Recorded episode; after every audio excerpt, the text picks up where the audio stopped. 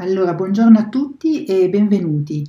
Prima di introdurre i nostri ospiti di oggi vorrei ricordare la mia missione, portare al tavolo esperti, persone che mi ispirano o che condividono con me la passione per l'ottimizzazione della salute e il biohacking. Per chi non conosce ancora questo termine di biohacking è sostanzialmente l'arte di sviluppare il nostro potenziale. Sentirsi un biohacker è prima di tutto un mindset, una mentalità il desiderio di diventare la migliore versione di se stesso. Vi ricordo che tutte le live sono registrate e chi partecipa accetta di essere registrato. Questa live verrà riprodotta sotto forma di podcast. Tutte le informazioni contenute nelle live hanno carattere puramente divulgativo e orientativo e non sostituiscono una consulenza medica o terapeutica.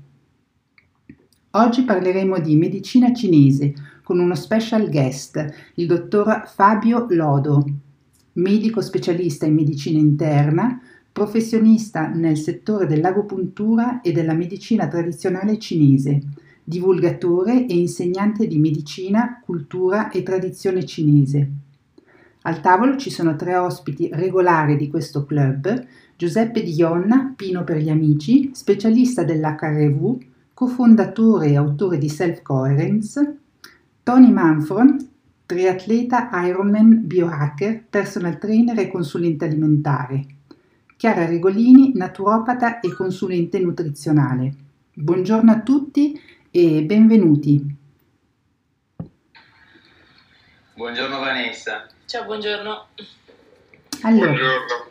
Vorrei eh, iniziare questa chiacchierata con il dottor Fabio Lodo. Ciao Fabio, eh, la passione per la Ciao. medicina e la cultura cinese hanno guidato tutta la tua vita e la tua formazione professionale. Ci puoi raccontare il tuo percorso?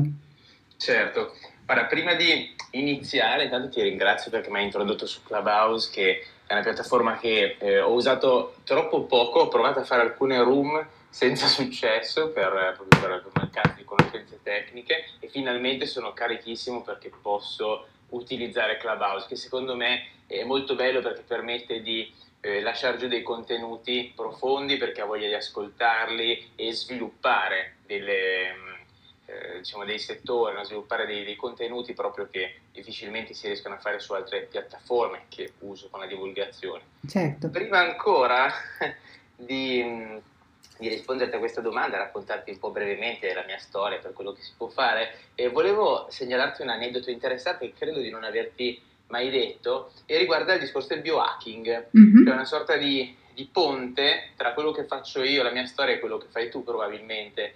Era il 2017-2016 probabilmente Pechino. Mm-hmm. Eh, c'era lì il mio maestro, io stavo seguendo lui, e un regista svizzero che stava intervistando i più grandi nomi dell'agopuntura al mondo.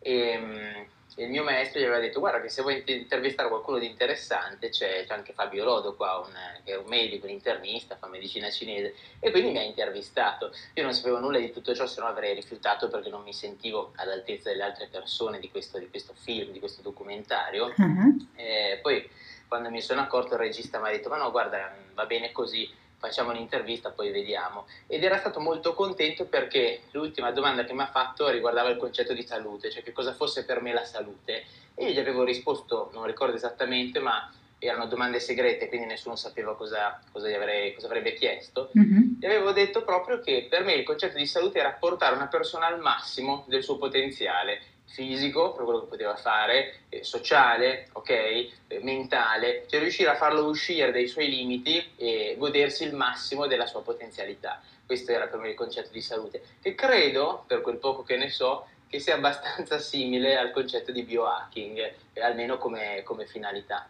Certo. Quindi sono, sono contento di questa, di questa connessione. Diciamo. Grazie, grazie mille per questa eh, storia che così ci, ci accomuna almeno. Sì, mi ha, fatto, mi, ha, mi ha, portato dei ricordi e mi, mi, ha fatto molto piacere anche condividerla con voi, ecco brevemente. Per quanto riguarda la mia storia, io, sono, io faccio il medico, quindi ho iniziato a studiare medicina, l'ho fatta a Pavia, all'Ateneo di Pavia, poi ho fatto medicina interna a Pavia, perché mi piaceva, mi piaceva il concetto di creare connessioni, la medicina interna è una, una specialità che evita di diventare troppo settoriale, quindi permette di ampliare un pochettino le vedute. Già prima di iniziare medicina interna avevo subito il fascino della medicina cinese, ma non solo, diciamo della medicina alternativa in generale, ma semplicemente per il fatto che durante lo studio di medicina mi ero reso conto che eh, per quanto uno abbia la sensazione di avere una risposta per tutto, eh, poi in realtà queste risposte non ci sono. Anche banalmente la domanda perché ci ammaliamo, eh, la medicina non risponde a questa domanda. E quindi se uno studia, vuole sapere le cose, viene voglia di cercare queste risposte. E a un certo punto uno le cerca da altre parti, quando vede che nella nostra medicina non ci sono. Premetto mm-hmm. che secondo me la nostra medicina è un'ottima medicina, eh, non si può pretendere che spieghi tutto, quindi secondo me è nostro dovere da, da ricercatori, da, da, curiosi se vogliamo, andare a cercare le risposte anche da altre parti. Allora avevo iniziato a eh, studiare un po' di omeopatia, omotossicologia, medicina indiana e tra le varie anche la medicina cinese, eh, che mi ha preso più delle altre e avevo deciso di iniziare questo percorso. Quindi eh, ho fatto parallelamente gli studi in Italia di agopuntura durante la specialità di medicina interna, eh, è un master a Milano, nella scuola Sowen dove tra l'altro adesso insegno, e quindi è stato curioso eh, approfondire lo studio della medicina occidentale, eh, quindi in ospedale, con i malati, delle responsabilità da medico, e dall'altro lato studiare medicina cinese, studiare ehm, i principi della medicina cinese che permettono di disegnare delle connessioni all'interno del corpo che non sempre ci sono nella medicina occidentale. Quindi è stato un percorso fatto diciamo, con, con entrambe queste medicine che le ho portate, eh, diciamo che ho portato un po' la medicina cinese all'interno del San Matteo di Pavia e ho portato un po' della medicina occidentale all'interno dei libri di medicina cinese che stavo, che stavo studiando allora. Poi, passati cinque anni di specialità, eh, mi, sono, mi sono specializzato medicina interna, ho finito eh, di studiare medicina cinese qua in Italia, però mi sono reso conto di due cose. La prima era che avevo tanta voglia di approfondire medicina cinese che nonostante sulla carta avessi il massimo dei voti, fosse, eh, fossi molto bravo, sentivo che mancava, mancava qualcosa, insomma non, non, mi sentivo pronto e non mi sembrava neanche che i risultati sui miei pazienti fossero all'altezza dei voti che avevo, quindi mi sembrava che davvero ci fosse qualcosa eh, da studiare in più. E allora mi sono messo a cercare. E dall'altro lato mi sono reso conto che la medicina interna non mi bastava, quindi eh, che volevo sviluppare il mio percorso futuro nella medicina cinese.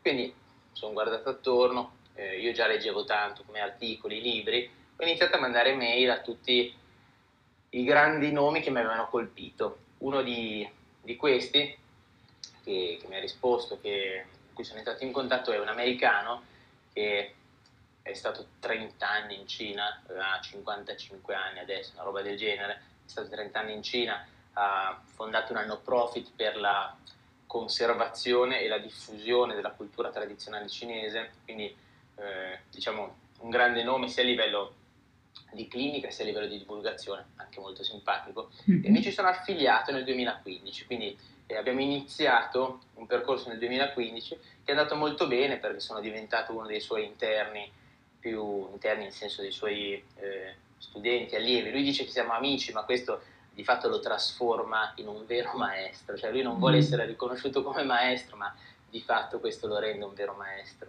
E diciamo che eh, non è quello che mi ha dato tutto quello che so, che mi ha introdotto alla medicina cinese, ma è certamente quello che mi ha portato dove sono, eh, essendo esigente, con anche una eh, grossa voglia di trasmettermi la medicina cinese, ma non solo, anche la cultura cinese, eh, spingendomi a studiare il cinese come lingua, il cinese antico, insomma, eh, cercando di fare in modo che attraverso la conoscenza del contesto, della cultura, io potessi capire meglio la medicina cinese.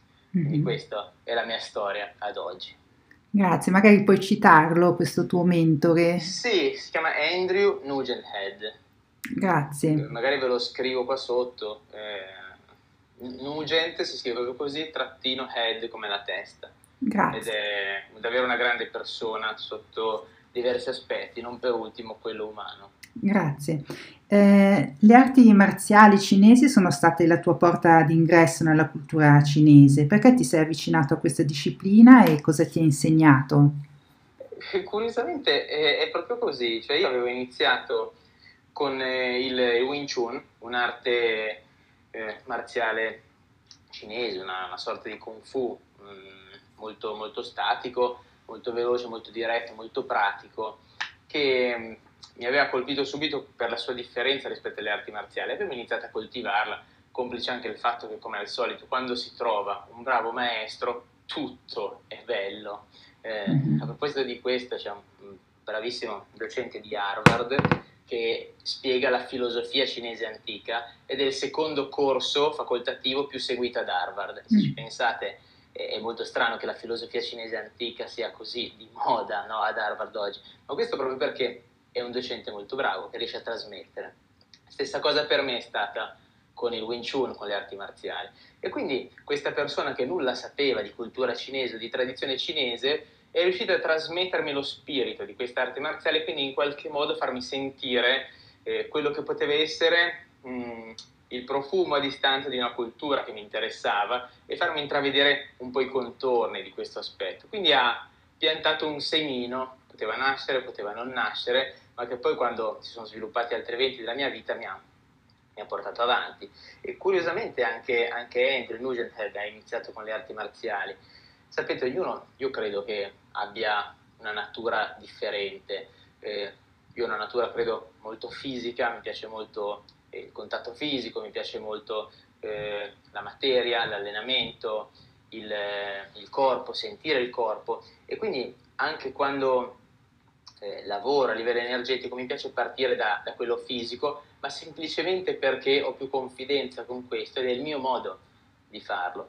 Quindi diciamo che le arti marziali mi hanno introdotto in un, eh, in un settore che poi ho continuato come arti marziali vari altri modi, quindi ho abbandonato il Wing Chun, ho fatto altre cose, eh, ma mantenendo lo spirito cinese all'interno, che è quello poi alla fine uguale alla medicina cinese, cioè di prendere tutto quello di utile eh, che, che si trova, che si incontra e farlo proprio, quindi inserirlo nel proprio paradigma. E questo è quello che ho fatto con le arti marziali creando una sorta di mio stile, diciamo, ed è quello che faccio con la medicina. Io ho fatto medicina occidentale, ho fatto medicina cinese, ho studiato un po' osteopatia, ho curiosato in vari posti e quando do dei consigli di carattere medico, beh, mi rendo conto che all'interno di questi consigli c'è un estratto, un precipitato di tutte le cose che ho incontrato, digerito e che ripropongo. Una sintesi, insomma. Bellissimo, grazie. Fin, fin, da subito hai voluto anche comprendere i testi medici classici cinesi in lingua originale. Eh, perché hai sentito questa necessità e quanto è stato difficile imparare a leggere e a capire i testi antichi e tradizionali cinesi? Difficile è stato difficile, come sempre quando c'è tanto entusiasmo alla fine eh, l'ostacolo è bello non solo quando lo si supera, ma anche nel momento in cui lo si scala. E perché cioè, insomma, si vive il, la difficoltà, piace e, e si raggiunge no? la vetta e poi lo si, lo si lascia alle spalle.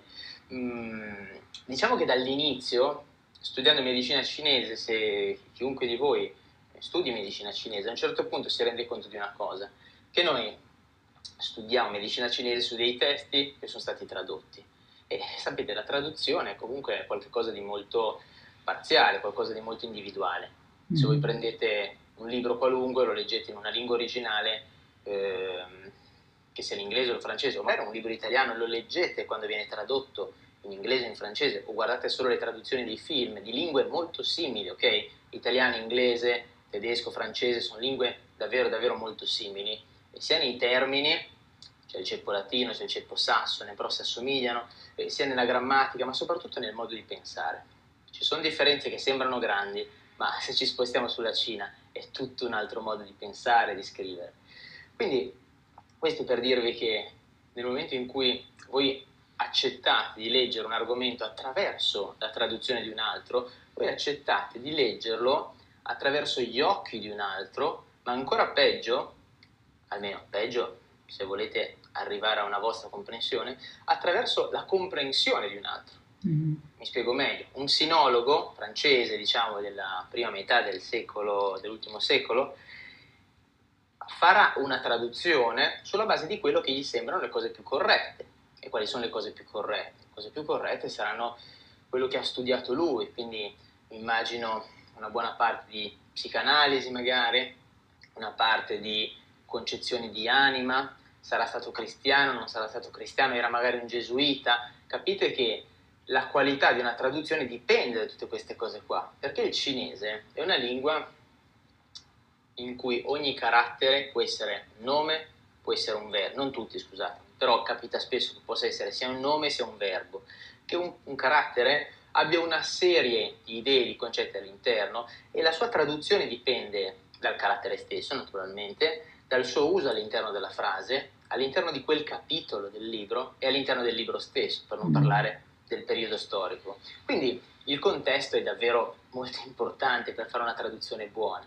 Pensate che addirittura tra i cinesi, eh, quando eh, anticamente, cioè sino agli anni 50 dell'ultimo secolo, ma da, da sempre sino ad allora, eh, gli studenti studiavano medicina cinese, dovevano ricopiare i testi classici e il maestro metteva con un pennarello rosso, scusate, con un pennello rosso, ma pensatelo come volete, il, i punti metteva per isolare le frasi, in modo che uno capisse quanti giochini poteva fare tipo soggetto, complemento, nome, verbo all'interno di 4-6 caratteri, mm-hmm. senza andare a passare da una frase all'altra. Quindi li aiutava in un percorso che però era individuale, di esplorazione, in cui ogni frase poteva essere letta in due o tre modi diversi, che più o meno portavano sempre sullo stesso campo semantico, ma che eh, offrivano sfumature diverse, comprensioni diverse e quindi potevano essere utilizzati in un modo diverso. Quindi questa complessità ridotta ad una traduzione in italiano, in francese. Capite bene che qualche cosa si perde in questo passaggio. E quindi lì le cose sono due. Eh, o uno si studia il cinese oppure subisce le traduzioni degli altri. Io avevo iniziato a a tergiversare, nel senso che il cinese mi interessava, ma mi rendevo conto che era impossibile. Poi, conoscendo Andrew, questo americano qua, siamo entrati rapidamente, diciamo, in, in confidenza perché vedeva che io stavo dando tutto per imparare questa medicina, gli ricordavo un po' lui eh, quando aveva eh, 30 anni, quando si era approcciato al suo eh, secondo maestro, credo, quindi quando era pronto a dare tutto, e quindi mi aveva detto guarda Fabio, io da qua a qualche anno non ho più niente da insegnarti, e se ti impari il cinese tu puoi andare avanti tutta la vita, perché la maggior parte dei libri non sono tradotti e perché nella vita è importante leggere pochi libri tante volte, non tanti libri poche volte. Mm, Questo bello. perché nella medicina cinese sì, ci sono eh, tantissimi libri, ma ce ne sono cinque importanti che sono i classici, tutti gli altri sono commentari. Anch'io poi penso che capiterà, scriverò un libro di medicina cinese che sarà la mia comprensione oggi, sarà alla fine nient'altro che un commentario dei testi classici. Questi testi classici scritti intorno all'anno zero sono invece quelli fondamentali, quelli che sono a loro volta una sintesi di quello che è accaduto nei 500.000 anni prima nella medicina e rappresentano una sorta di età d'oro. Sono, accettatemi il termine senza voler diventare troppo dogmatico, perfetti, perché offrono una conoscenza, una spiegazione dell'uomo e dell'uomo nel cosmo molto molto pulita. Eh, viene da chiedersi come facessero a sapere molte cose. Rileggere tante volte, vedere pazienti, tornare a rileggere quei libri lì, magari studiare altri argomenti, non solo osteopatia, studiare anche fisica quantistica e ritornare su quei libri permette ogni volta di confrontarsi e crescere, tutte le volte. Invece un commentario è quasi come una traduzione, no? offre un'idea statica, cioè quello che ho capito io, Fabio Lodo, all'età di 36 anni, oggi qui in Italia. Questo è il libro che faccio io. Invece i testi classici sono come uno specchio, voi li leggete, li rileggete, bevete il tè, ci passate delle mattine e ogni volta vi portano un po' più in alto. E questo è il bello di quei libri. Capirete bene che una volta che ho capito che cosa offrivano quei libri lì, io ho preso il cinese e ho iniziato a divorarlo in un modo tra l'altro interessante perché il, lui aveva chiesto di studi- Andrew aveva chiesto di studiare il, il, cinese classico e gli avevo chiesto come fare. Lui mi aveva detto che c'erano due modi essenzialmente. Uno era fare un corso con un, un Dutch, un, un olandese che stava negli Stati Uniti e l'altro era scaricarsi un'applicazione da 6,95 dollari che era un testo cinese di mille caratteri, mille caratteri che non si ripetono mai e che è la storia della Cina. I bambini anticamente imparavano a memoria perché imparando quei mille caratteri a memoria, imparavano, come dire, un livello elementare di scrittura cinese, antica chiaramente. Mm-hmm. E io, chiaramente, 6,95 dollari ho fatto l'acquisto e ho iniziato a ricopiare dei caratteri che non sapevo neanche in che direzione dovevo ricopiare le, i tratti, no, dei strokes, delle, mm-hmm. ed è iniziato così, diciamo, poi pian piano ci ho preso la mano, eh, ho fatto qualche corso, ho studiato tantissimo per conto mio e non si capisce bene come sia possibile, ma in questo momento parlo cinese, però eh, è stato un processo lungo, diciamo, faticoso, ma molto bello. Consiglio a tutti di imparare cinese. Bellissima, storia affascinante. Sì, poi questa anche la rilettura dei testi. Eh, stavo leggendo appunto anche l'altro giorno un, un libro di, di, un monaco e anche nelle meditazioni, no? lui dice anche sì. camminando, cioè il loro esercizio è proprio rifare sempre lo stesso percorso all'interno del monastero e ogni volta cogliere un particolare diverso, no? cioè questo è il loro esercizio. E quindi anche questa cosa del, che tu dici del, del, rileggere a dipendenza della consapevolezza che tu hai in quel momento eh, è come rileggere un altro libro. Adesso io non, non, non conosco il cinese e non posso mettermi, però ecco queste... Hai colto perfettamente la sfumatura. Mm, però molto bello. Eh, abbiamo capito che hai una, una, una, forte passione per la medicina cinese autentica. Hai intrapreso numerosi viaggi per approfondire le tue conoscenze, sei stato in Cina, negli Stati Uniti e poi sei ritornato in Italia. Cosa ti hanno portato questi soggiorni all'estero e perché sei voluto ritornare in Italia? Allora, io ho viaggiato tanto mantenendo sempre una base in Italia, quindi a volte mi chiedono ma quanti anni è stato in Cina, quanti anni è stato in America, in realtà eh, se uno guarda le storie o mi ha seguito un po' eh, ci sono veramente tanti tanti elementi che fanno pensare al fatto che io mi sia fermato in Cina molto, non per ultimo la lingua per esempio. E in realtà io eh, ho mantenuto una base in Italia e mi spostavo tantissimo perché questo mi permetteva di vedere pazienti qua in Italia, avevo iniziato a lavorare subito dopo la specialità di medicina interna, quando ho finito ho iniziato a lavorare subito come, come agopuntore in un, in un centro di riabilitazione che avevano scommesso sull'agopuntura senza crederci molto. Poi ho creato eh, a Reggio Emilia tutto questo succedeva, ho creato un bel giro di, eh, di pazienti, c'erano i signori anziani, di contadini che arrivavano eh, a fare l'agopuntura perché avevano sentito al bar no, che funzionava, poi mi dicevano, dottor, ma eh, non, mi fa, non mi inietta niente, cioè questi qua neanche sapevano cosa venivano a fare, però venivano perché il buon contadino si sa che funziona a Vienna, questo era mm. quello che era successo. Quindi stando in Italia io mi spostavo continuamente, eh, per dire andavo a Pechino una volta al mese, stavo quattro giorni, ritornavo, ma perché il mio stesso maestro che ormai abitava negli Stati Uniti andava quattro giorni al mese a Pechino per stare dietro al suo vecchio maestro che era nell'ultimo anno, non lo sapevamo, ma... Eh, sarebbe stato l'ultimo anno di vita, quindi per stare per rispetto una volta al mese ancora con lui eh, a mangiare due ravioli insieme, a bere il tè insieme e accompagnarlo in quell'ultima fase della vita in cui quasi tutti l'avevano abbandonato. Lui faceva dei corsi a Pechino, all'inizio sono andato per, eh, per imparare quello che mi mancava come corsi, poi per aiutarla ad insegnare eh, a Pechino, è stata una prova molto interessante, trovare un italiano che spiega il massaggio cinese al tipo direttore del reparto di Tuena dell'ospedale di Pechino, non mi ricordo quale ospedale di Pechino, no? però ero, ero, imbarazzato a fargli vedere delle cose quando lui era quello che faceva tutto il giorno, per dire.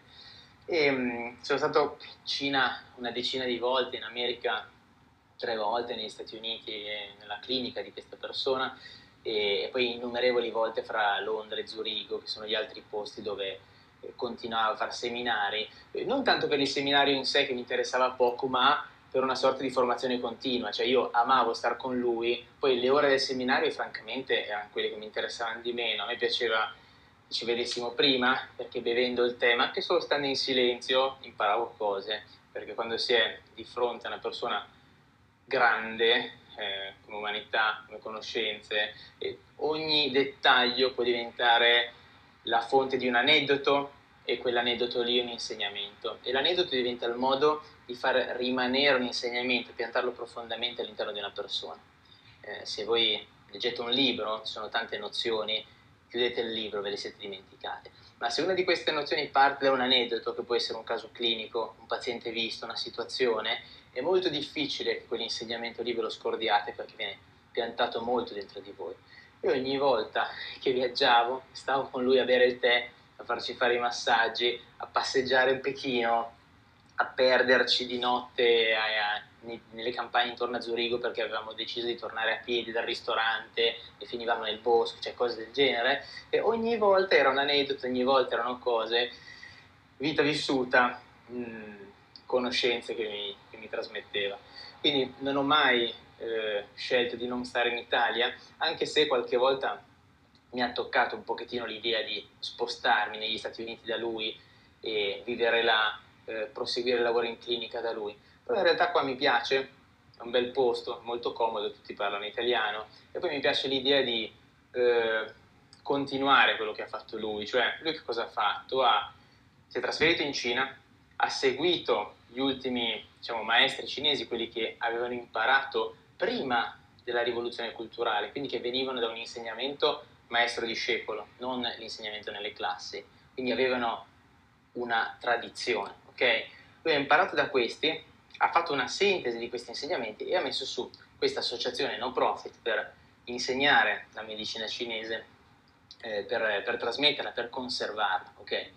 E mi ha dato tutto quello che, che, poteva, tutto quello che sapeva. E quindi qual è il miglior regalo che può fare un, un allievo, un discepolo al suo maestro? Quello di saper prendere io credo almeno, saper prendere quello che il maestro ci insegna e elaborarlo e riuscire ad offrirgli qualcosa indietro, che non sia semplicemente aver studiato bene, ma essere qualcosa che gli può far piacere perché lo alleggerisce di qualcosa. E quindi mi sono detto, beh, io posso stare in Italia, imparare bene e insegnare e fare in modo che questa tradizione che è nata in Cina, in qualche modo è arrivata negli Stati Uniti con lui, eh, che sta contribuendo a propagare nel mondo, in qualche modo arrivi questo filone, questa questa tradizione arrivi anche in Italia e da qua possa essere diffusa per il benessere di tutti, dei medici, che magari imparano qualcosa di più anche a cambiare il punto di vista solamente, e dei pazienti, che sicuramente con una buona medicina cinese hanno una serie di buone tecniche, buoni motivi per stare meglio. Bello, grazie. E, um, ci puoi magari eh, introdurre o spiegare brevemente qual è il tuo approccio terapeutico e come ti prendi cura dei tuoi pazienti? Sì, ehm, provo a fare una... Eh, è difficile nel senso eh, che so. ogni, persona, ogni, persona, è diversa, però detto questo ehm, mi faccio ridere. Stavo pensando l'altro giorno che una buona cosa sarebbe creare il mio metodo, no? tipo me, agopuntura secondo Fabio Rodo. Cavolo, una roba così, non è scuso che lo faccia, eh, diventerebbe un brand pazzesco, no? Perché sì. molte persone mi dicono, no, ma dottore, io ho già fatto agopuntura, e a me viene male dire, mm, ma provi magari ancora una volta, proviamo a farne una, magari in uno stile un po' diverso, no? Se dico che è uno stile un po' diverso, allora li convinco, poi sono contenti. Ma in realtà quello che cerco di fare io con la medicina cinese non credo che sia uno stile, cioè se non, vabbè, quello che può essere uno stile nel senso che se lo faccio io è diverso dalla mano di qualcun altro, no? però credo che sia, almeno leggendo i testi classici, vedendo quello che mi, che mi ha insegnato il mio maestro, credo che sia banalmente un'agopuntura classica di medio livello, non, non più in là di questo, però sincera, nel senso che è un'agopuntura fatta con certi tipi di criteri, cercando di individuare qual è il problema nel corpo e cercando di cambiarlo, cercando di vedere il paziente come entra, fare qualcosa che può essere fatto con gli aghi, con le mani, magari con le erbe, dando le prescrizioni da prendere a casa, e il paziente per me deve uscire con una faccia diversa. In quel modo io so che il suo C, la sua energia, in qualche modo è cambiata. E quindi magari non ho la pretesa che cambi tutto in una volta, in realtà la pretesa ce l'ho, però purtroppo non funziona sempre, ma ci provo tutte le volte. Però in quel modo noi stiamo addestrando il suo cile, la sua energia a prendere una, eh, una piega, a modificarsi, andare un po' in un'altra direzione. È un po' una sorta di metodo Montessori della medicina. Una persona viene e ha dei problemi. La medicina cinese che cosa vede? O che cosa dovrebbe vedere almeno? Dovrebbe vedere una persona con dei sintomi che sono delle, dei campanelli d'allarme di un C, un'energia che gira in un modo anomalo all'interno del corpo. Ok? Quindi noi dobbiamo imparare a vedere il C, tipo raggi X, vedere che cosa non va e provare a modificarlo. Quindi per esempio se uno ha sempre mal di testa potrebbe essere che il C è troppo in alto e fa venire questo mal di testa, o magari non ci arriva in alto e questo deficit crea il mal di testa. Quindi il contesto, come sempre, ci fa capire meglio se C ce n'è troppo o se ce n'è troppo poco. Poi si può complicare molto il ragionamento, ma diciamo che può essercene troppo, può essercene troppo poco e può essere spostato. Queste più o meno sono le, i, i grandi problemi, no? Poi si può andare a definire molto bene, ma queste sono le cose. Usando i meridiani dell'agopuntura, noi abbiamo delle sorte di, di, grossi canali, di grossi fiumi energetici che se li sappiamo usare con un po' di conoscenza dei punti, noi possiamo pilotare l'energia, provare a drenarla quando ce n'è troppa o provare a usare i canali più grossi per aprirli e spingerla dove ce n'è troppo poca. Mi seguite?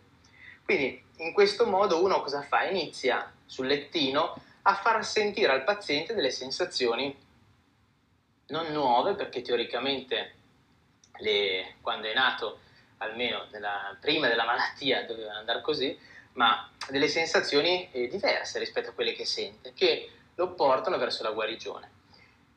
Il corpo ricorda tendenzialmente questi aghi, ricorda questi nuovi tragitti energetici, ricorda queste sensazioni e piano piano se le ricostruisce a modo suo.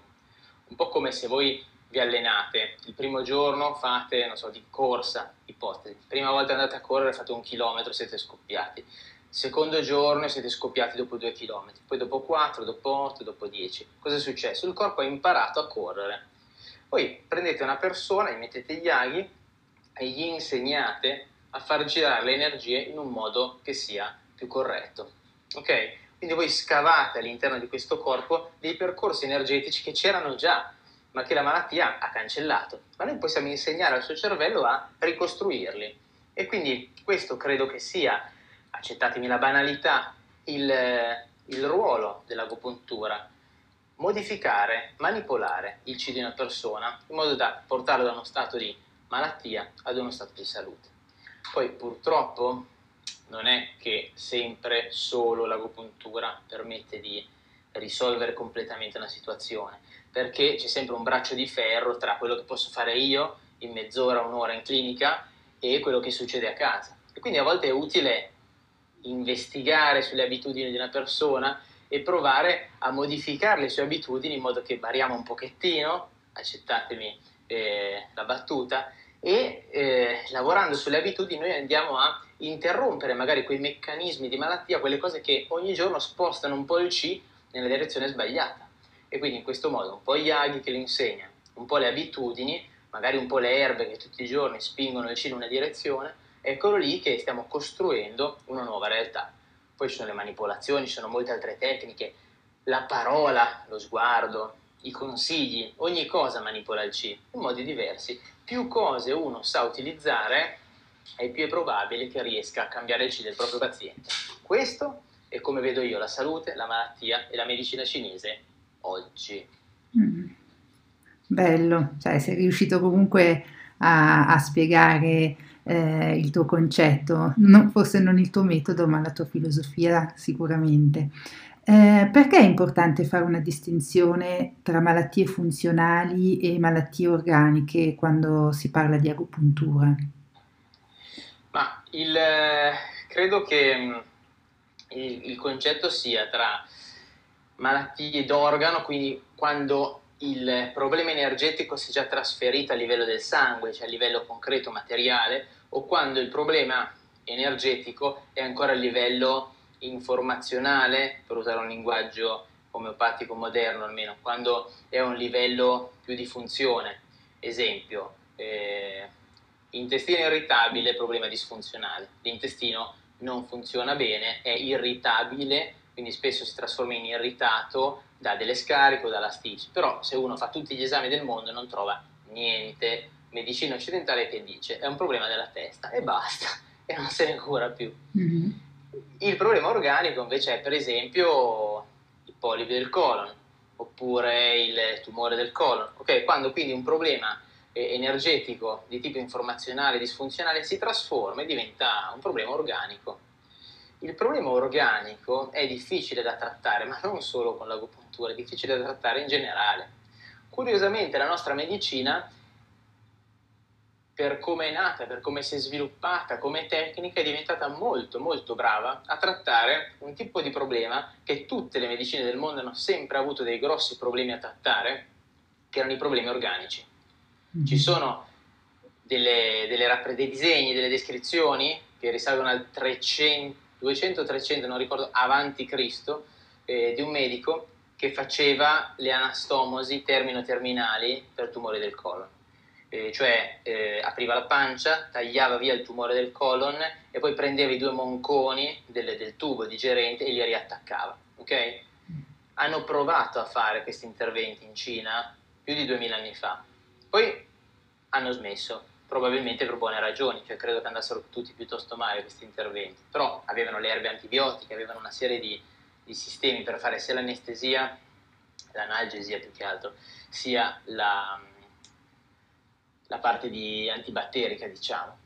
Il problema è che tutte le medicine hanno sempre avuto problemi con la patologia organica perché mancava le sale operatorie, ok? Mancava la traumatologia, mancavano, il, mancavano i pronto soccorso, la, la, la, rianimazione, questo è quello che mancava. E la medicina occidentale si è sviluppata molto bene in questa direzione qua e secondo me il nostro fiore all'occhiello come medicina occidentale è proprio questo tipo di approccio, quello organico. Su quello disfunzionale invece la nostra medicina sicuramente lascia molto a desiderare.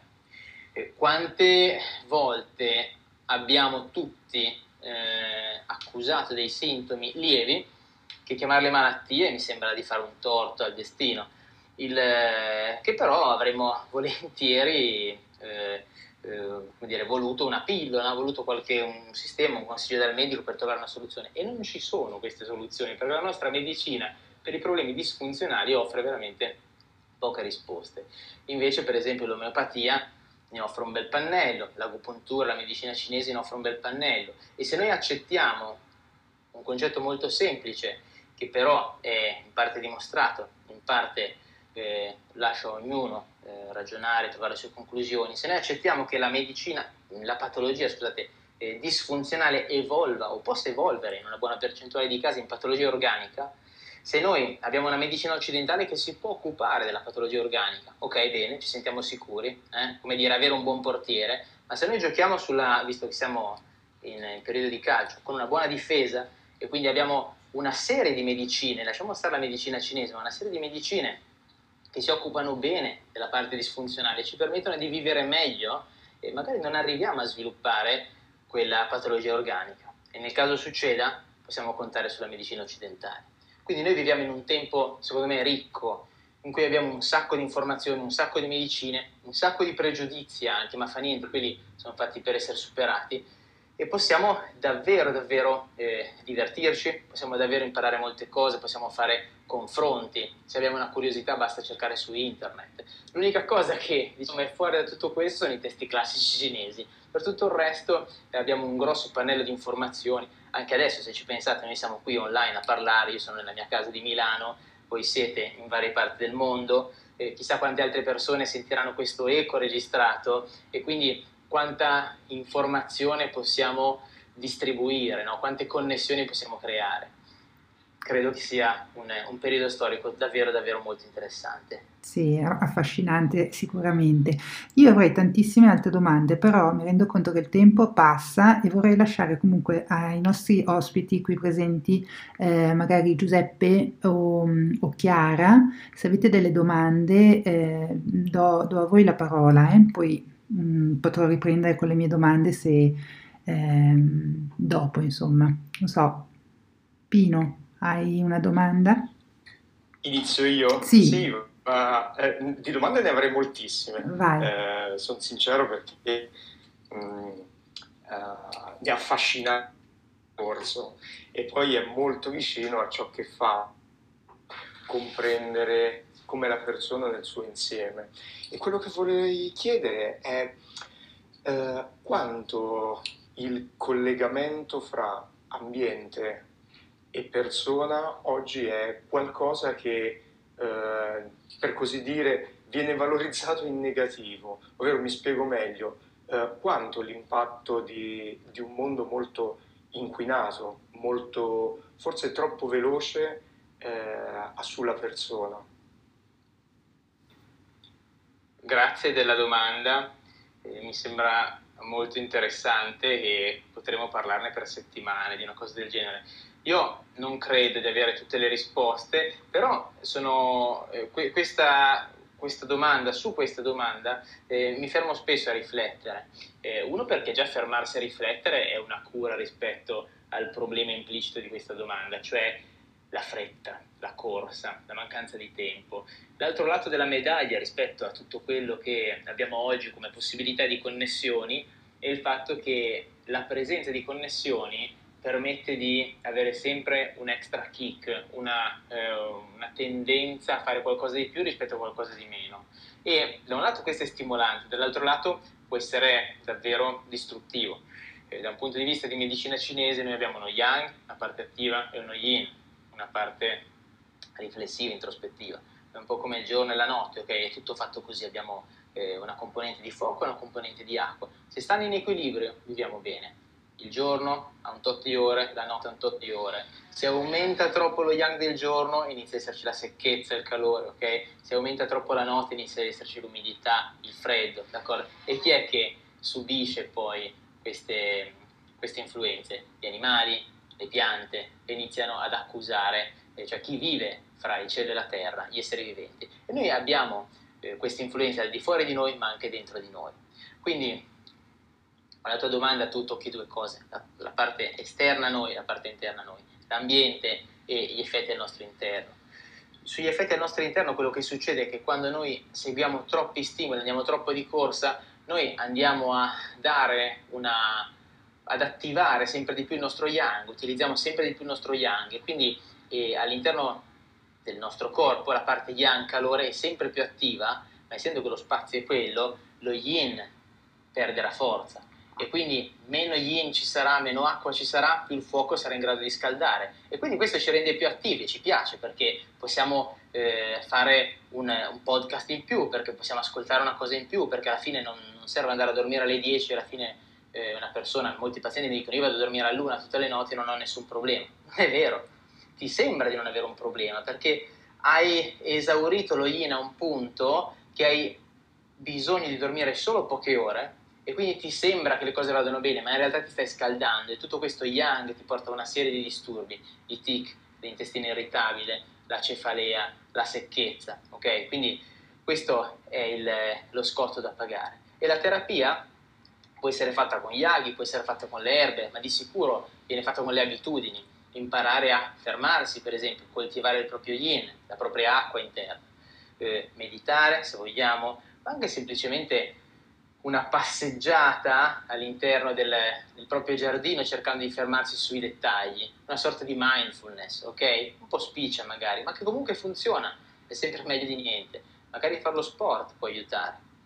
L'altro lato di, di questa domanda riguarda il macroambiente, cioè oggi noi abbiamo una serie di comodità, abbiamo, beh, tutti abbiamo una casa tendenzialmente o quasi, abbiamo il riscaldamento d'inverno, abbiamo il, il condizionatore d'estate, quindi viviamo in un ambiente climaticamente molto controllato e questo è un grande vantaggio perché io posso studiare un sacco di medicina cinese invece che andare a far legna nel bosco no? per salvarmi la vita, andare a caccia, quindi eh, ho una serie di vantaggi di questo tipo. Ma qual è l'altro lato della medaglia? il fatto che tutto quello che mangiamo, almeno secondo la scienza, è un veleno. C'è di tutto dentro. Se io mangio il pesce, ho i metalli pesanti dentro. Se mangio la carne, ho gli antibiotici. Se mangio la verdura, ho i pesticidi. Quindi eh, ovunque mi giro è una trappola. E quindi come faccio ad estreggiarmi in questo dedalo, in questo labirinto di, ehm, diciamo, sostanze e problematiche che rischiano di distruggere la mia vita? Io credo che la risposta della medicina cinese perlomeno sia quella del buon senso, cioè utilizzare la varietà. Più vario, meglio sarà per il mio corpo. Riguardo alla dieta, per esempio, se io mangio un po' di carne ma non troppa, sì, sono esposta agli ormoni, ma hai a così tanti da darmi problemi. Poi mangerò un po' di verdure con i loro pesticidi, ma non raggiungerò mai una soglia critica da arrivare a darmi dei problemi, mangerò il pesce, ma magari vario fra diversi tipi di pesce, quindi ho un po' di metalli pesanti, con i pesci grossi, però anche gli omega 3, ma vado anche sul pesce azzurro, quindi eh, meno piccolo, meno ricco di, eh, di, metalli pesanti, anche meno omega 3, ma altre cose molto buone. Quindi questo personalmente è come vedo io il problema e spero di essere riuscito a dipingerlo, eh, questo, questo, tempo ridotto, ehm, e magari offrire anche quello che possono essere le, le soluzioni per come le vedo io. E una cosa che consola abbastanza, almeno consola me, è pensare a volte che sì, è vero che abbiamo del cibo, per esempio, con una qualità inferiore rispetto a una volta, ma abbiamo anche una grande varietà. E quindi noi possiamo fissarci a guardare gli aspetti negativi, la qualità inferiore, o possiamo fare tre passi indietro, ampliare il nostro sguardo e vedere che abbiamo anche una grande eh, possibilità, una grande offerta, una grande quantità e diversità. E quindi possiamo cavalcare questa diversità, in modo che le cose cambiano nella storia, nei secoli, cambiamo anche noi. Se cambiamo anche noi, con le cose che cambiano riusciamo a rimanere uguali e a mantenere la salute. Spero di averti risposto in qualche modo. Assolutamente sì, e grazie, grazie mille. È stata veramente una mm, bellissima risposta anche perché ehm, è stata molto completa e sicuramente ecco una cosa che eh, completa ed equilibrata e mi è piaciuto molto. Grazie. Chiara, mh, mm, hai una domanda? Ciao, buongiorno, grazie Fabio per, per, la, per come hai spiegato mh, mm, cos'è l'agopuntura, molto interessante, l'hai, l'hai spiegato in modo molto pratico. Volevo chiederti una cosa, io lavoro principalmente con le donne, mm, anzi esclusivamente, quindi la maggior parte diciamo mi si approcciano perché hanno un qualche disequilibrio a livello ormonale, di ormoni sessuali, ma non solo, no? Ehm, così ero curiosa di sapere come tu cioè quanto a tuo avviso la medicina, eh, la, la, l'agopuntura riesce a, a, ad arrivare a, a, supportare questo un riequilibrio, poi chiaro, sul, dal punto di vista degli ormoni sessuali parlo, nella donna. E, cioè se tu ci lavori, se, se una, un, una parte del tuo lavoro, se hai tante appunto, donne che ti si approcciano per questo, è chiaro, ci sono diversi stati de- stadi della vita, diversi, insomma, eh, l'argomento è ampissimo, però così volevo un po' sentire la tua sulla, sulla cosa. Grazie. Allora, domanda bellissima, eh, nel senso che mi permette di, come al solito, bellissima per me vuol dire che mi, mi, mi, butta su più idee di quante riesco ad esprimerne, quindi eh sì, mi, sento enorme, car- mi, sento ancora più carico, poi eh, ne prendo un mazzo, quando ho le mani piene le butto lì e il resto proprio una volta. E, dunque, allora, innanzitutto, ehm, sì, la risposta breve è sì. La risposta lunga è che ehm, tu parli di ormoni sessuali femminili, cioè una, una sorta di, di, di, essenza femminile, no? un asse profondo di funzionamento dei meccanismi della donna. Okay? Eh, in medicina cinese questo, questo aspetto viene chiamato forse lo chiamo solo io, non, non mai confondo queste cose, la fisiologia del sangue. Questo è come la chiamo io. Sangue non inteso come quello rosso che c'è anche l'uomo, ma come un sangue diverso, cioè quella fisiologia del sangue è quella del mestro. Cioè quando l'essenza dell'acqua arriva a 14 anni, cioè in realtà è 13, il, ehm, per, per, secondo i testi classici, quindi quando arriva il menarca, eh, quando termina con la menopausa, che cosa succede nel mezzo, ha figli, non ha figli, perché li ha, perché non li ha, eh, la secchezza, eh, tutti i sintomi prima, tutti i sintomi dopo, cosa succede quando si interrompe, questa è la fisiologia del sangue, d'accordo? Quella cosa che la donna ha e l'uomo non ha, che forse sono molte di più, ma fissiamoci su questa parte qua per piacere. Il, questo aspetto della fisiologia del sangue femminile per me è straordinariamente interessante perché l'uomo non ce l'ha. Quindi anche quando si fa una visita a un uomo, eh, si prende un'anamnesi, si chiedono i sintomi, si sente il polso, si guarda la lingua, si sente l'addome, che si palpano eh, le braccia, le gambe per capire la consistenza del, dell'organismo e, e, ed è finita lì, cioè nel senso manca quell'aspetto interessantissimo e così eloquente che invece la donna ha, che è il ciclo mestruale.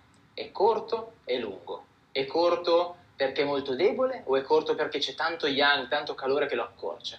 Il sangue è rosso vivo, molto yang, molto calore all'interno che lo butta fuori o è rosso scuro, c'è del freddo?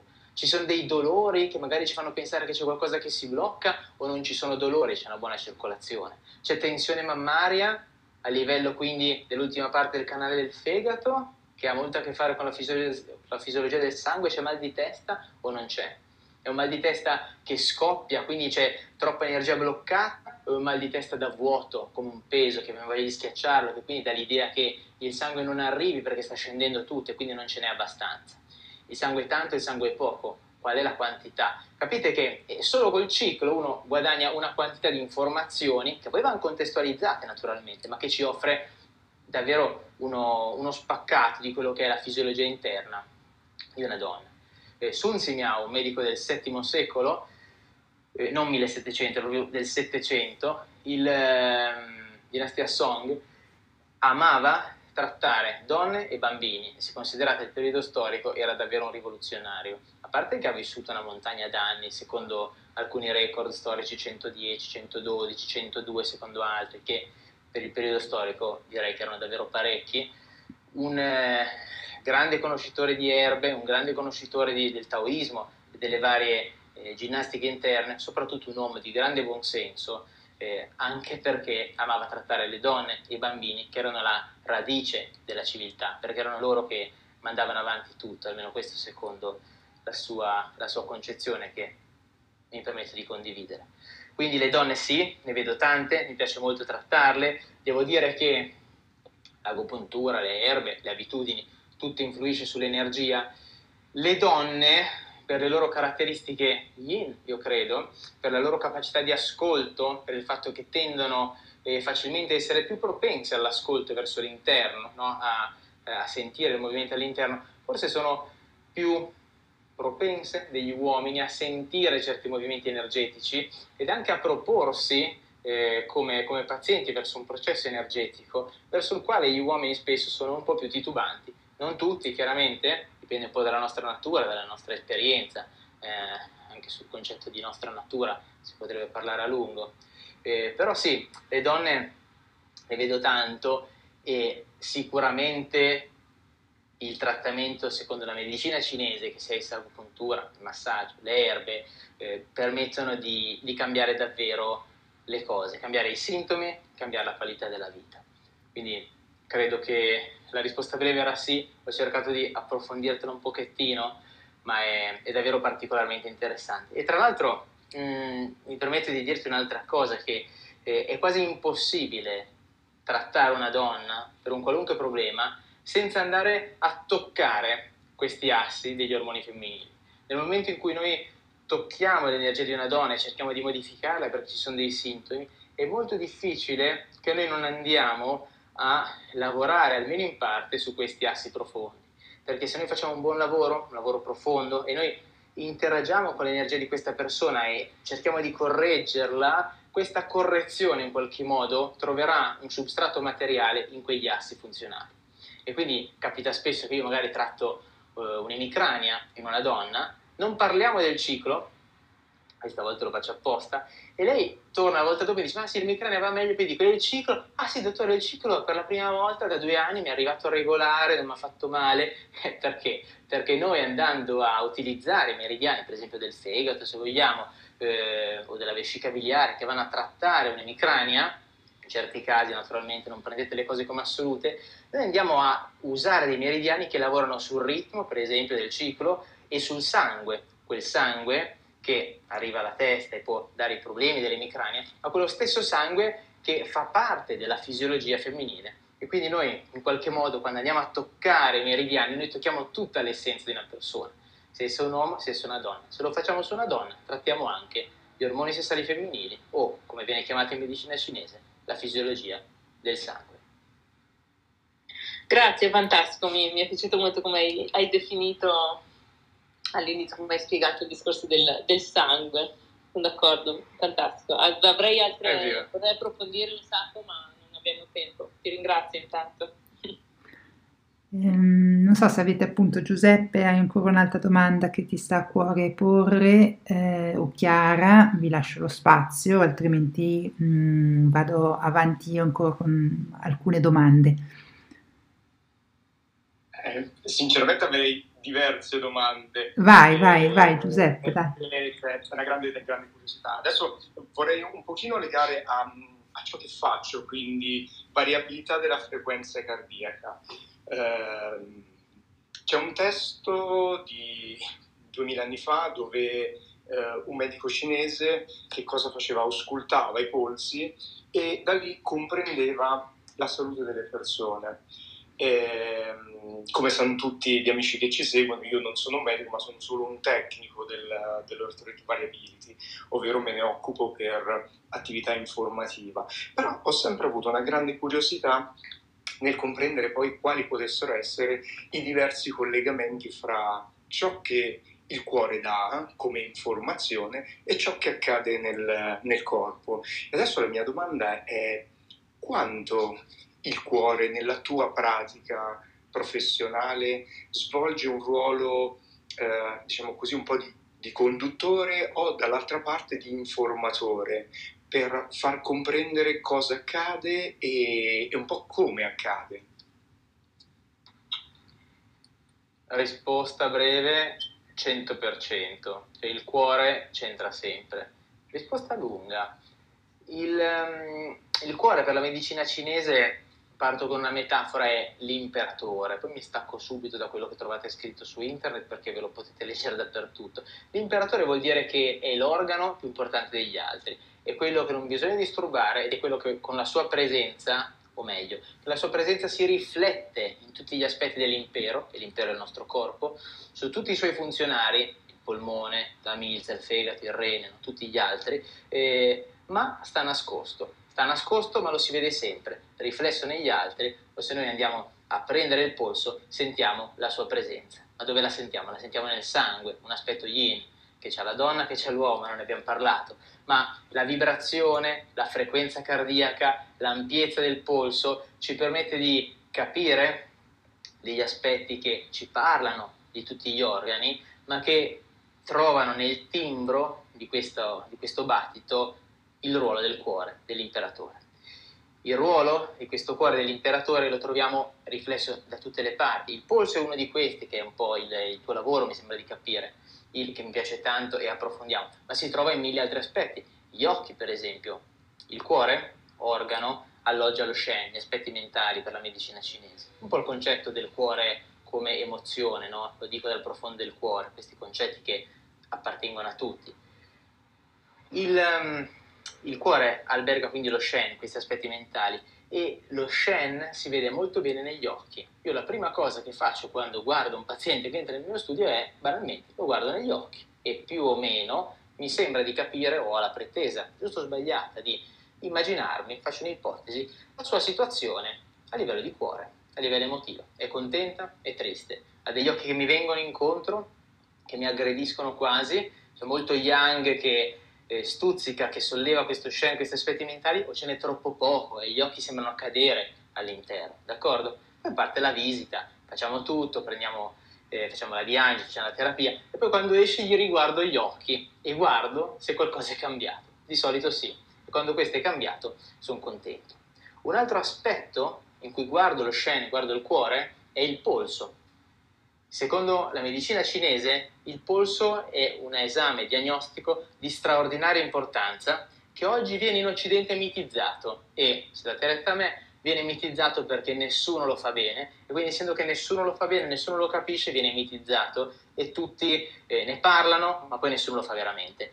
Se voi andate, se fate dei corsi di medicina cinese e vedrete che è così, tutti parleranno del polso, poi andate a fare ambulatorio e nessuno prende il polso, ok? C'è questa sorta di, di schizofrenia. Prendere il polso vuol dire attaccarsi al polso radiale, quello eh, sul polso, no? dietro la mano di un paziente, e ascoltare il battito del cuore. Si ascolta per 60 respiri, se non sbaglio, no, un po' meno, comunque sia per parecchio tempo, e si ascolta che cosa? La frequenza, ok? Quindi va veloce, va lento, un po' come la medicina occidentale ma non solo. La medicina cinese, che è un po' intuitiva se vogliamo, ma non quell'intuitivo del tirare a caso, quell'intuitivo dato da una grossa esperienza in cui eh, a un certo punto sembra che sia un'intuizione, ma in realtà è perché uno ha una capacità diagnostica così fine, eh, così raffinata dall'esperienza, che quell'intuizione in realtà è l'utilizzo di una serie di sensi molto raffinati per capire delle cose. E quindi a livello del polso noi sentiamo una frequenza, è veloce, c'è tanto yang che la spinge, tanto calore, o è lenta, è appesantita. O magari è veloce perché c'è una debolezza, quindi capite che è una situazione opposta. E questo eh, ce lo offre il timbro del polso come risposta, oppure il contesto, vedere la persona nel suo insieme. Quindi il polso da solo ci dice poco, il polso nel contesto, secondo la medicina cinese, quindi di una persona, ci può dire molto. Per la medicina cinese ci sono i 28 Arshba Mai, i 28 tipi di polso, eh, che creano molti problemi all'esame, eh, ma che sono praticamente una serie di qualità, tipo eh, il polso teso, il polso teso a corda, il polso eh, a fil di ferro, il polso profondo, il polso superficiale, il polso scivoloso, ok? Quindi una serie di, di cose tipo il polso scivoloso. Ma cosa vuol dire scivoloso? No? Cos'è? E come si fa a misurare uno scivoloso? Non si può misurare uno scivoloso. Scivoloso è una qualità che viene percepita e bisogna accettare di aver ascoltato abbastanza polsi per poter avere un po' di esperienza e poi riuscire a percepire il timbro del polso come scivoloso, come se ci fosse dell'acqua, come se ci fosse eh, una, una pallina che passa al di sotto e che sguscia sotto le nostre dita. Quindi il polso è qualcosa di molto importante che ci dà un'idea della situazione generale di una persona, è qualcosa che ci permette di percepire gli aspetti profondi della sua mente, ma anche trovare riflessi all'interno tutti i suoi tutti i funzionari dell'organismo, quindi il cuore, il polmone, ma anche il fegato, il rene, la milza, tutti quanti stanno all'interno del polso. E bisogna evitare, come sempre quando si eh, arriva sul polso, di mitizzarlo troppo. Quindi i grossi errori secondo me sono limitarsi al polso come frequenza, tipo medicina occidentale, questo polso va a 73 battiti per minuto e queste sono tutte le informazioni che ci può dare. E dall'altro lato invece andare a spingere la teoria a un livello talmente teorico che poi nessuno fa più il polso. Quindi ci sono 28 tipi di polso, lezioni sui polsi due giorni, poi in clinica nessuno prende il polso. Queste robe schizofreniche. Ho trovato un'ottima liaison di queste due, eh, di queste due frontiere eh, nella mia compagna, che è una, una rianimatrice, che lei eh, adesso sta studiando medicina cinese, ma eh, non conosceva nulla di medicina cinese ai tempi, e mi parlava dei polsi usando dei termini qualitativamente identici a quelli che venivano utilizzati dai medici cinesi di centinaia di anni fa. Quindi mi diceva per esempio che il polso eh, che si sente come la pelle di un tamburo, ed esiste il polso con la pelle di tamburo, eh, che è un polso di una persona emorragica. Lei su un incidente stradale, un ragazzo che aveva perso una quantità di sangue, stava morendo di sanguato, si aspettava di sentire un polso fine, fine, fine, fine perché non c'era più sangue, ma in realtà sull'emorragia acuta l'ha sentito a pelle di tamburo perché il cuore cercava di spingere il più possibile con quel poco sangue che aveva, ok? E lei me l'ha descritto proprio a pelle di tamburo, che è proprio come lo descrivevano i medici secoli fa. Quindi molto spesso i polsi non si capiscono perché noi nel nostro ambulatorio vediamo sempre lo stesso tipo di pazienti. Se uno già ascolta i polsi in ospedale, vede molte cose diverse, se uno ascolta i polsi su un'automedica e ascolta un, un, pattern ancora più ampio di polsi. Quindi c'è tanto da studiare sui polsi, è un ambito molto interessante e, e sicuramente dovrò parlarne di più in futuro. Oh, grazie della domanda che mi è piaciuta parecchio. Oh, grazie mille della risposta, è stata fantastica, eh, veramente grazie, eh, molto molto bello. Io vi, adesso vi devo lasciare, vi chiedo scusa, ma ho un cliente in, in studio. Mi dispiace lasciare questa diretta, vi faccio... Eh, veramente, eh, sono stato veramente, veramente felice di partecipare a questa diretta e mh, spero di risentirvi e di vedervi presto. Vi do un grande saluto, buona giornata. Grazie, Grazie Giuseppe, ciao. Grazie ciao. Giuseppe. Allora, appunto, quest'ora, quest'ora, è passata veramente molto velocemente. Eh, ho sentito appunto anche gli altri ospiti al tavolo avevano sicuramente tante altre domande da farti.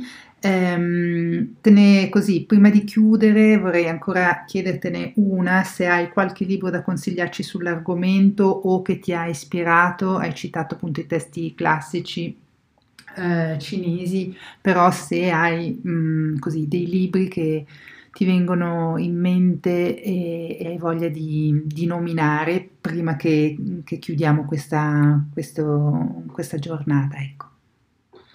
Allora, questi sono i momenti in cui mi pento di non aver ancora fatto il libro, però è il... No, adesso scher- un po' scherzo, un po' no, nel senso che me l'hanno chiesto 20.000 volte, ma io, la mia idea è che ci sono già troppi libri, almeno dalla dinastia Ming in poi, da quando è arrivata la stampa a pressione, invenzione peraltro che è arrivata prima in Cina che da noi, il, ci sono troppi libri di medicina cinese perché si stampano e oggi un po' tutti parlano di medicina cinese, un po' tutti scrivono e eh, è difficile trovare qualcosa di qualità perché sono tutti uguali e spesso molto, molto poveri come contenuto.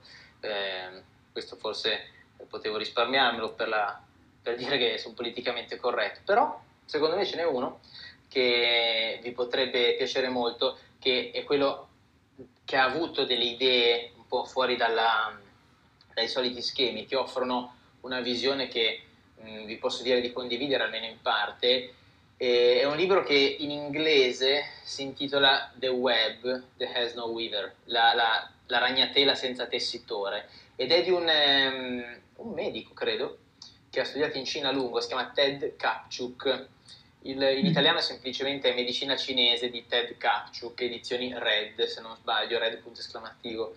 Questo, questo Ted Kapchuk è, è, uno, è un entusiasta della vita è uno che ha studiato, eh, mi sembra, medicina occidentale qua da noi, è andato in Cina, si è innamorato della medicina cinese, l'ha cavalcata, è tornato in Occidente, ha scoperto l'esistenza di una roba strana, il placebo. E quando ha chiesto ma cos'è il placebo, ha scoperto che il placebo è il potere di una sostanza inerte. E quindi ha mollato tutto, si è messo a studiare il placebo e è diventato uno dei maggiori ricercatori del placebo. Mm. Cioè, capite che è una persona eh, un po' matta, se vogliamo, ma come tutti i matti a volte hanno la visione del vero e credo che questo suo libro, The Web, la ragnatela senza tessitore, eh, il cui significato del titolo vi sfido a trovarlo, io ho una mia idea ma vi invito a, a trovare la vostra, eh, è un ottimo libro che credo che riesca a trasmettere almeno in parte l'essenza della medicina cinese in un bel modo, in un modo divulgativo, che permette a noi di intravedere quei contorni, di lasciarci ispirare, pianta un seme con questo libro. E poi eh, uno lo può coltivare, si può approcciare anche ai testi classici, ma eh, il testo classico è la serie A, diciamo, ma anche a livello di pesantezza, di tempo, sono difficili. Se non c'è qualcuno che ve lo spiega, magari anche lì per lì, eh, diventa molto difficile capirlo. Io ho fatto qualche traduzione sul su, su, per esempio sul capitolo 8 del Ling Shu, eh, il testo classico di medicina interna dell'imperatore giallo è il testo classico per eccellenza di medicina cinese, si chiama Nei Jing. Il Nei Jing ha due parti, il So Wen, prima parte, il Ling Shu, seconda parte.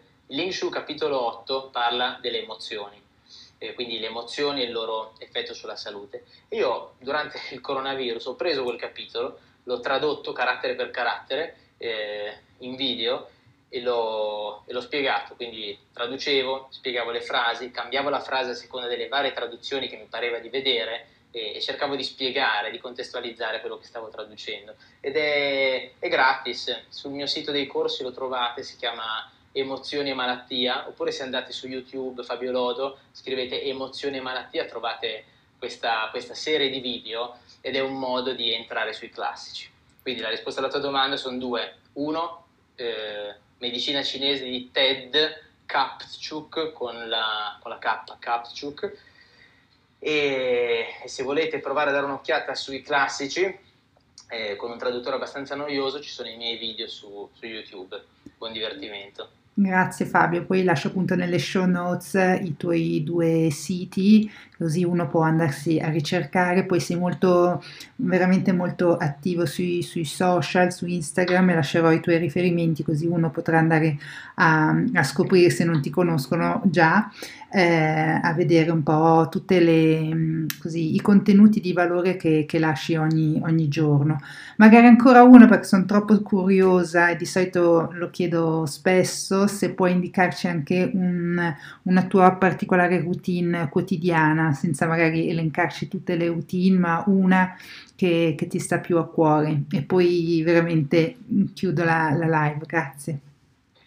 Guarda, in questo momento eh, sto bevendo del tè. L'ho bevuto prima di quando mi sono alzato questa mattina, erano le 5 e mezza, 6, il, eh, ho bevuto del tè rosso perché mi piace partire con quei tè molto profumati che risvegliano eh, il Qi, aprono gli orifizi, eh, Kai Chiao in cinese, no? la, quindi praticamente eh, inducono il risveglio, un po' come si aprono i fiori al sole e i tè più profumati fanno questo effetto sul corpo e quindi ci danno una mano.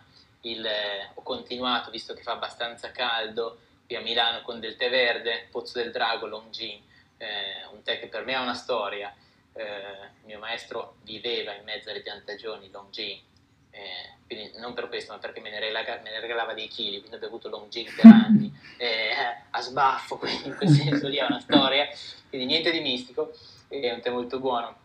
Secondo me un buon modo per eh, portarvi a casa un po' di medicina cinese è bere il tè, mm. ma non tanto perché fa bene, che comunque fa bene, o come tutte le cose, se lo bevete cattivo, se ne bevete troppo o troppo poco fa male, c'è un giusto in queste cose, un giusto come qualità, un giusto come quantità, ma perché il tè, eh, e ne ho parlato, c'è un lungo incontro, eh, tra virgolette, culturale sul tè che avevo fatto, che parlavo dei benefici del tè, eh, sia a livello chimico, sapete quelle robe che hanno dei nomi impronunciabili, polifenoli, le catechine, tutte queste balle lì, che ma sì, insomma faranno bene, ma anche da un punto di vista concettuale, cioè il fatto che il tè abbia influenzato ogni cultura con cui è entrato in contatto. Eh, provate a immaginarvi l'Inghilterra senza il tè delle 5, immaginatevi la Cina senza tè, immaginatevi se siete mai stati ad Istanbul sul Bosforo con i gabbiani che volano, eh, l'assenza dei chai, queste piccole eh, tazzine no? con, un, con, un, collo molto particolare che si stringe e si allarga di nuovo, eh, ricche di un, eh, di un, tè molto scuro che loro poi tendono ad allungare per risparmiare. No? Un, eh, il tè è, è, ovunque nel mondo, è ovunque nel mondo perché piace, perché fa bene, ma soprattutto perché è un momento anche sociale, un momento di, di incontro, ma anche un momento di introspezione. Voi potete bere il tè con gli amici e quindi eh, socializzare un po' come facciamo noi col bicchiere di vino, ok? Stessa cosa eh, solo che col vino poi non potete guidare, col tè non potete dormire. Eh, ma riuscite anche a costruirvi dei momenti di introspezione. Io molto spesso bevo il tè e bere il tè vuol dire prepararsi le foglie, preparare l'acqua, eh, versare l'acqua nelle foglie, guardare, aspettare, la foglia si apre. La foglia si apre un po' di più, potrebbe essere giusto, sono passati 30 secondi, lo verso, lo guardo, lo annuso, lo verso nella tazza, è un po' troppo caldo, aspetta ancora un attimo, bevo un sorso e voi prendete del tempo. Non state sprecando del tempo, a parte che per sprecarlo bisognerebbe possederlo, cosa difficile, ma riuscite a investire del tempo in un'attività oggi estremamente rara, che è quella di rallentare. E quindi io credo che il tè sia un buon modo per portarci una prima routine in casa molto utile e, e poi da questa, se volete diventare eh, degli esperti di arti marziali, degli esperti di medicina cinese, degli esperti di ginnastica energetica Qigong, potete farlo, non c'è limite alla fantasia, eh, però credo che il tè sia un buon modo perché all'interno di una tazza, delle sue procedure, c'è un po' tutto quello che è la cultura cinese. E se voi bevete abbastanza tè, lo capirete.